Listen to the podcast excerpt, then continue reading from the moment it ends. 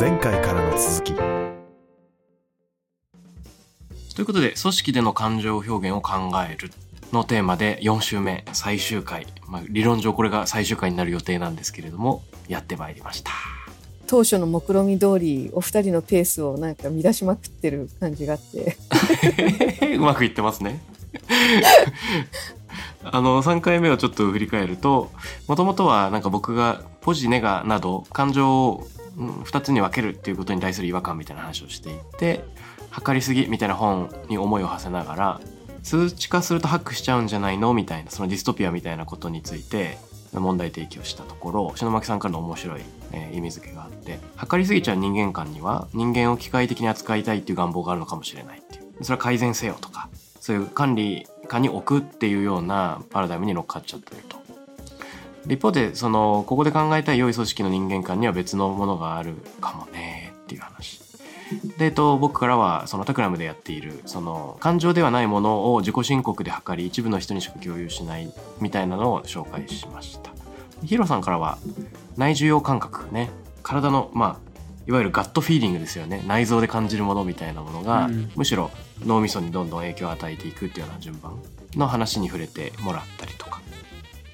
であとはあれか数字を測りすぎて数字に一喜一憂してしまうと逆効果だからそもそも測るとか管理するっていうことに対する目的意識をしっかり持とうっていう話を篠巻さんがしてくれて例えばアンガーマネジメントなんかは起こらないことじゃなくて自分が起こっていることやその度合いを認識することである。抑えるとか我慢するではなくて適切な対応をするためのものであるとか。あとはルールとあの社会みたいな話になって、えー、アメリカのアクション映画ではなんか主人公は橋を爆破しても怒られないっていうような気づきがありました。そんなところが第3週かな。で今日に至る。すごいはい、うん、拡散してる。拡散してる。拡散してるけど、うん、あの第1回で孝太郎さんがちょろっと言ったことでちょっと実は聞きたいなと思ったことがあったんです。なんか、うんうん、場のこうに参加してる人の感情とかにもちょっと意識を持っていたりするっていうなんかちょっとおっしゃってったじゃないですか。はい、それってそのお仕事上で例えばタクラムの田辺さん。と、どこかそのクライアントの方っていう場でもやっぱりそういう意識の持ち方されるんですか？っていうのはクライアントの方の側は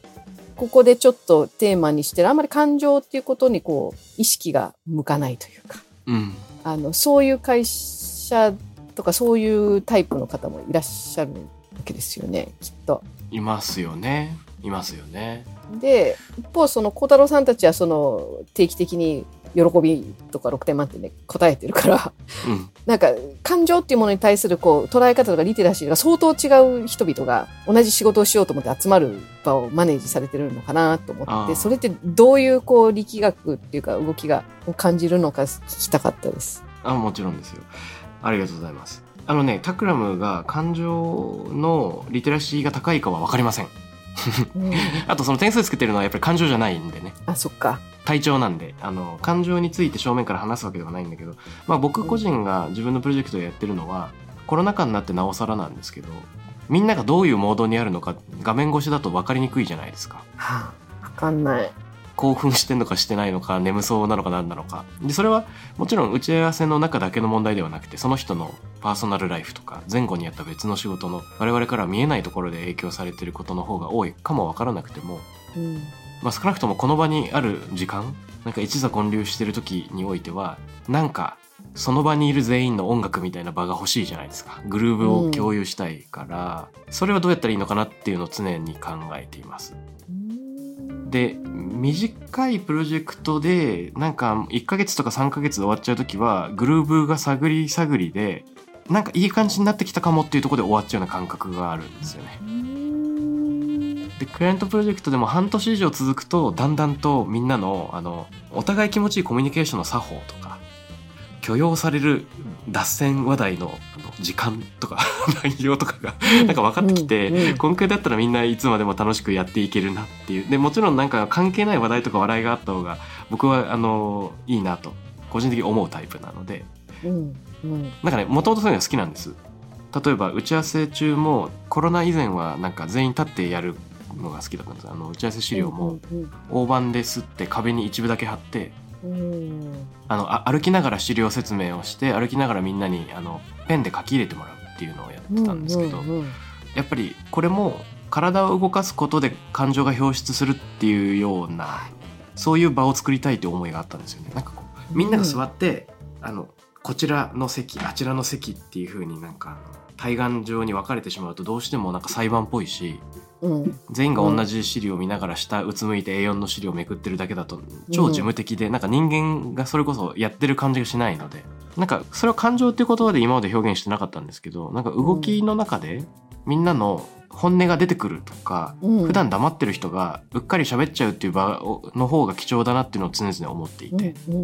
なんかそういった場作りに興味があるっていう話です。そこにこうある意味参加するクライアントさんってまあ様々だと思うんですけど、はい、こうそういうのに割と初めからスッとこう乗ってくるところもあれば割と硬くて、いやちゃんとこう席に座ってやりたいですみたいな、うん、あのタイプのもともとはそういうタイプですよっていう組織の方もいらっしゃるんですよね。どっちもあります。あの、うんうん、なんか、ビルの最上階ででっかい壺と日本語が置いてあるような役員室で社長プレゼンしなきゃいけない時も 強引に そういう時も強引に椅子全部勝手に取っ払ってあの A, A さんの紙壁に貼らしてもらったりすることがあります。へえ。あのもちろんうまくいくかは別の問題なんですよね乗ってくれる人もいれば、うんうん、ななんだお前らみたいになることもありますが。うんうんうんうん、やっぱりそこで聞いてるとやりたいのはもうその何々会社の、まあ、社長ですよとかそういうこう役割、うん、肩書きをちょっとこう剥がしてもらって、うん、なんかその人のこうちょっと生身な感じををその場に持ち出してほしいなっていう狙いがあるように聞こえ聞こえたんですけど、うん、そういうそういう感じなんです。それももちろんあるしあとはなんか、競争あの競う方じゃなくて共に作る関係にしたいので、うん、こういう提案どうでしょう評価してくださいっていう態度じゃなくて壁に貼ってお互いに同じ向きでそれを見ながらああでもなくこうでもないって書き込むみたいな場にしたいなとも思ってるんですね。うん、共に作るね。そうそうそう。共に作る、だからもう行動として共に作る場にしないとそれなんないなと思っていて、うん、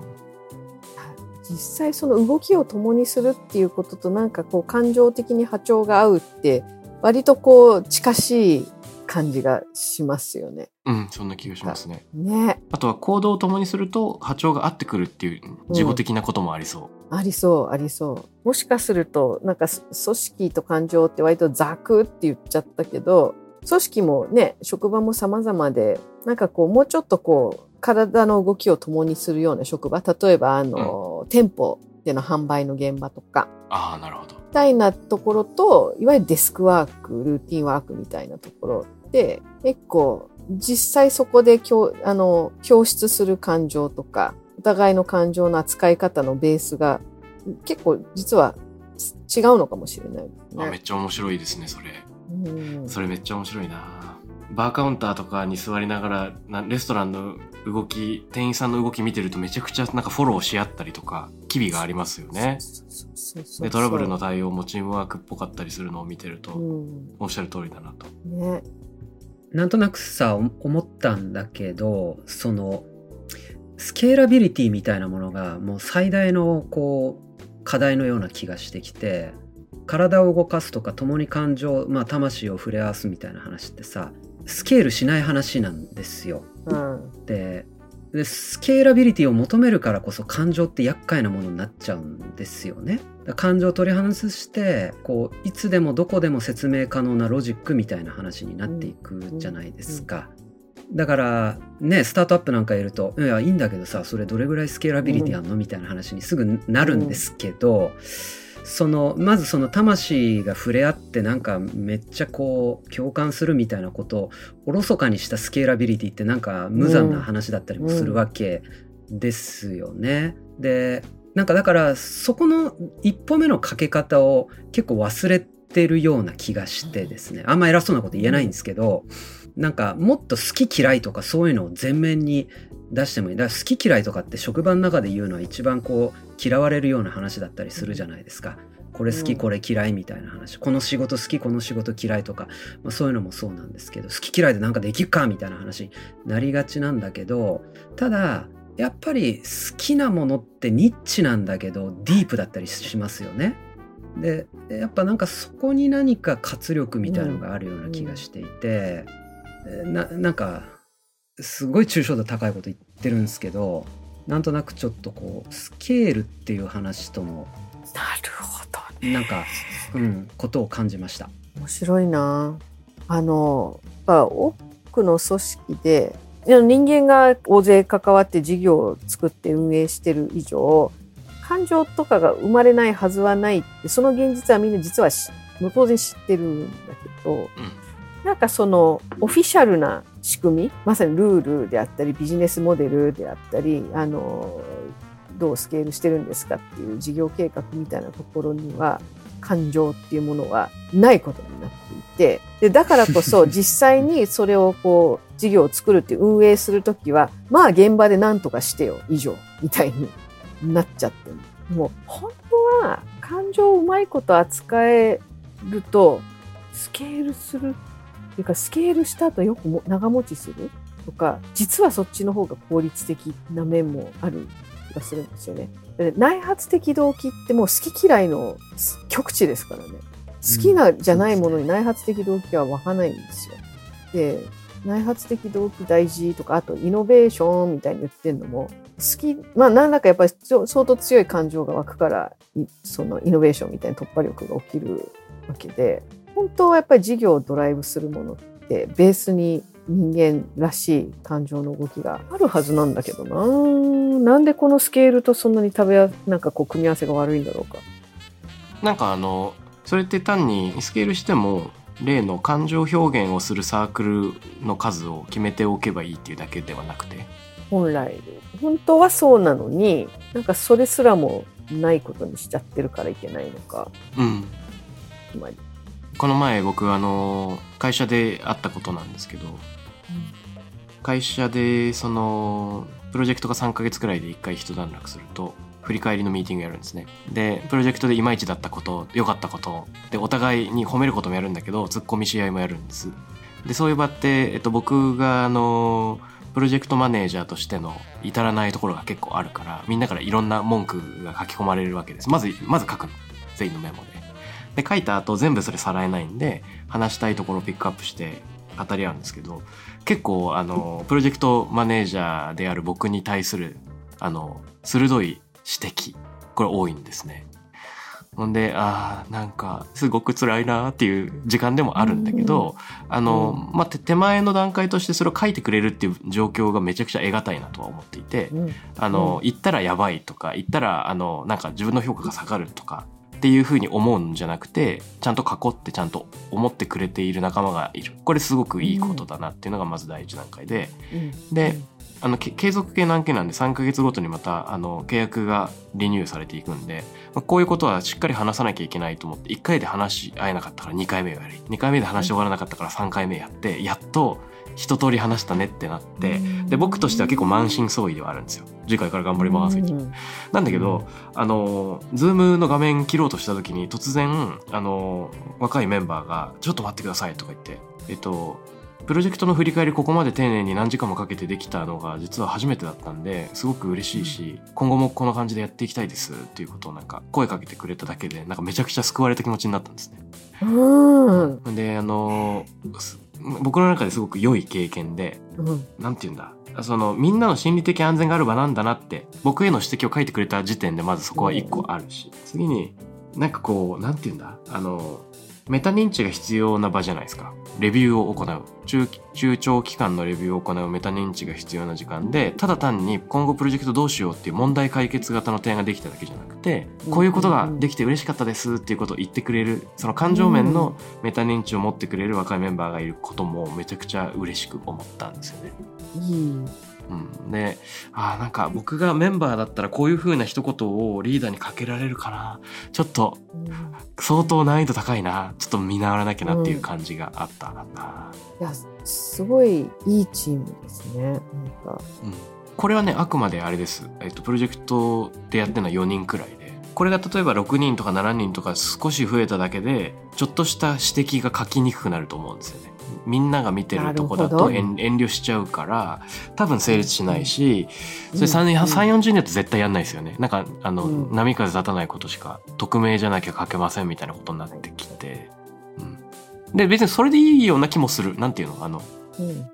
ん、なんかあの人数が少なくてちゃんと話し合えるんだったらその人数でとりあえずあの成功体験を積んでいくので全然問題ないような気がしていますけどね。組織が何百人何千人ってなったとしても、まあ、その4人の状態を目指すのが適切かどうかはさておき、うん、ある程度の人間だものが感じられるそういう感情の揺れとか、うん、体調の揺れみたいなものが、うん、共有し合し合っても大丈夫だってその安全に感じるこうチームのサイズ感みたいのがにこう数百人なら数百人をこううまいこと分けるのは結構大事なのかもしれないですね。うん。多分なんかその仕事に当事者意識を持ってみんながお互いどんな動きしてるか知ってる間柄でやんないと全然あの心を裸にする準備ができてない、うん、うん、ってのはありそう。本当だ。まああとやっぱりそもそもの場作りっていうことじゃないかなと思いましたね。これって意図しないと例えばその今のプロジェクトのレビューみたいな話も、別になんかなくても次の仕事ってできたりするじゃないですか。うんまあ楽だよね。だから向き合わなくていいから問題にそうそうそうそう。そうだからそっちに流されて結果的にはこう成果を出すマシーン化していくみたいな、うんうん、そんな状態に安きに流れちゃうんだと思うんだけど、はい、やっぱりだからそういうある程度のサイズ感でそういう感情というかなな感情を語り合うというのか何のか分かんないけれどもやっぱりなんかそういう場を設定するっていうめっちゃベタな話だよね、うん、でもでもそうなんだと思う。人間が何かをやるっていうのはそういうことなんだと思うんですよ。だからそういうことを繰り返すことによってだんだんあこう人間らしく振る舞える、うん、だからちょっと気分乗らないんすごめんなさいみたいな。おそういう時もあるよな、はい、と人間だものみたいな、はい、そういうこうね需要もできるような関係性になっていくし、うん、今日めっちゃ元気なんでマジでみんなの分働きますみたいな、うん、そういうこともあるかもしれないし、うん、なんかそういう場のあり方みたいなことを考えなきゃいけないんだなっていうのは思いましたね。その場のあり方場の作り方ってある程度はこうそれこそその組織の中の、まあ、お約束というか、うん。こう標準的な行動ぐらいまではこう揃えることができそうな感じもちょっとお二人のお話聞きながら受けました、はい、そうですね。ここで僕が導入したいのがあのあれです。ローレンス・レッシグの行為の4つの制約原理なんですけれども。はい。突然ちょっとよくわかんない感じになってあの憲法学者のレッシグあのクリエイティブコモンズとか提唱してるレッシグの、はい。あの、以前ちょっと超相対性理論の人は覚えてるかもしれないんですけど人間の行動を制約する原理には4種類あるよねっていうので、うん、法律、うん、で車だったらあのここは規制道路なんで、まあ、赤い線クロスしちゃいけないですよというのが法律であると。で2個目が社会規範で周りの人が見てるとかカメラに見られてるからそのルールは犯しませんよっていうやつで3つ目が市場で、えー、スピード違反したら罰金何万円ですよっていうのが、まあ、お金に訴えるってやつですね。で4つ目がアーキテクチャで。アーキテクチャがやっぱりアーキテクチャが一番クリエイティブなこのルールのルール運用の方法だなっていうやつで。で、まあ、道路に例えるならばあのスピード出しすぎるとバンプがあるからガタガタする気持ち悪いんで、まあ、何何を言わずともみんな一定の速度で走るみたいなのがアーキテクチャですけどこれなんかいろんなところで適用されてて例えば YouTube だったら、うん、あの YouTube だと他人の映像を引用していいことになっていて、うん、でそれ多分確か秒数制限とかもあるんですけど最近やってるのはなんか自分のなんか黒巻みたいな形で自撮りを重ねるんだったら背景に他人のを流しても OK に多分なっているんですよ、ね。でえっとその代わり背景の引用動画の制作者にもちゃんとあの経済的な、えー、なんか何セントか何パーセントみたいなのがこっち側に回るようになっていると。でこれ何が起こってるかっていうと著作権をに違反しているっていうふうに捉えるんじゃなくて、えっと、他人の著作を活用していることをアーキテクチャ上で解決しようっていうのは法とか社会規範とか市場で解決せずに、アーキテクチャで、えー、と、まあ、市場も入ってるか。うん。でなんか仕組みの上で解決しようっていう姿勢が結構クリエイティブだと思うんですよね。うんうんうん。うんであの Takram のプロジェクトレビューはあれですプロジェクトレビューをやってその内容をあの全社に Slack で共有すると打ち上げに行っていいってルールになってるんですよ。なるほど。であの領収書アーキテクチャーと市場ですね。そうアーキテクチャーと市場 これでご飯食べに行っていいよみたいなことになっていて、いやとりあえず予定入れよっかっていうモードになりますね、そうすると。うんうんうんうん。なんなら打ち上げの日程まず決めて。決めてってことはその前にレビュー終わレビューしらないと。なきゃいけないよねっていう。はあ。それないとなんかみんな忙しいからいいやってなっちゃうので。じゃあ、うんまあだからあれだよねなんか、まあ、そろそろ終わりの時間なんだけど、なんか感情がちゃんとこう表現できたり、そういうふうにまあなんだろうな表出できるアーキテクチャになってないはい。組織が多いってことでもあるよ頭ね。いい。頭いいだからその中で感情ちゃんと出そうぜって言っても、まあそれはうんね、うん。一般論として分かりますけど、うん。ってなっちゃうわけであって、アーキテクチャ論はすごい腹落ちしますね。しますね。やっぱね。で多分そのアーキテクチャがちょっと脆弱なんだなって感じる、まあ、具体的な場面でなんか人にこう言葉でやったら指示したくなっちゃう時。あで要はアーキテクチャがそうなってないけど人にはこう動いてほしいって組織の中で。思うとそうすると書類が大量に出てくる。うことになっん。ちゃうし、通達とか。うん。うん。お知らせとか言って。ややってましたよ。やってましたよ。でそれはやっぱり本な、まあ、あのアーキテクチャで全てがとは思わないけどもうちょっとアーキテクチャ側の工夫もしてそんなあの毎日毎日なんか通達出してみんながもう読めきれないほどなんかお知らせが来るっていうじゃなく気持ちよく気がついたらその行動になってたっていう工夫があるとうまくその組織として向かいたい方向となんかそこで働く人らのこう感情とかのこう表現みたいのがこう少なくとも齟齬をきたすっていうことからは一歩うん。抜け出せる出せるんですかね。ううんんはあアーキテクチャーかこれアーキテクチャそういうアーキテクチャーなんだっていう話でもう4回いつか読んでください。確かにね新しい問いが生じましたねそう生じちゃった。感情いやうんもうそうなんですよ。もう毎回ね問いが問いを生むんでねエンドレスになるんですよ、いいねこれって。誰かにこのバトンを持っていただいて。うん、あでもなんか振り返るといろんな切り口が出てきたように思いますね。1回目は、まあ、そもそもの問題意識の共有で、そのね市場経済が機械性を求めてしまうけどでもむしろ資本主義の中になんか動物的なこの人間のドライブみたいなのって外せないよねっていう視点はうん出てきたけどその2週目に2週目3週目くらいで例のあの倫理問題とかねあの測るのか問題。測るのか問題で感情、うん、ウェルビーイングって何なんだっけ感情どう扱うんだっけって話が出てきてで今日に至っているというところですよね。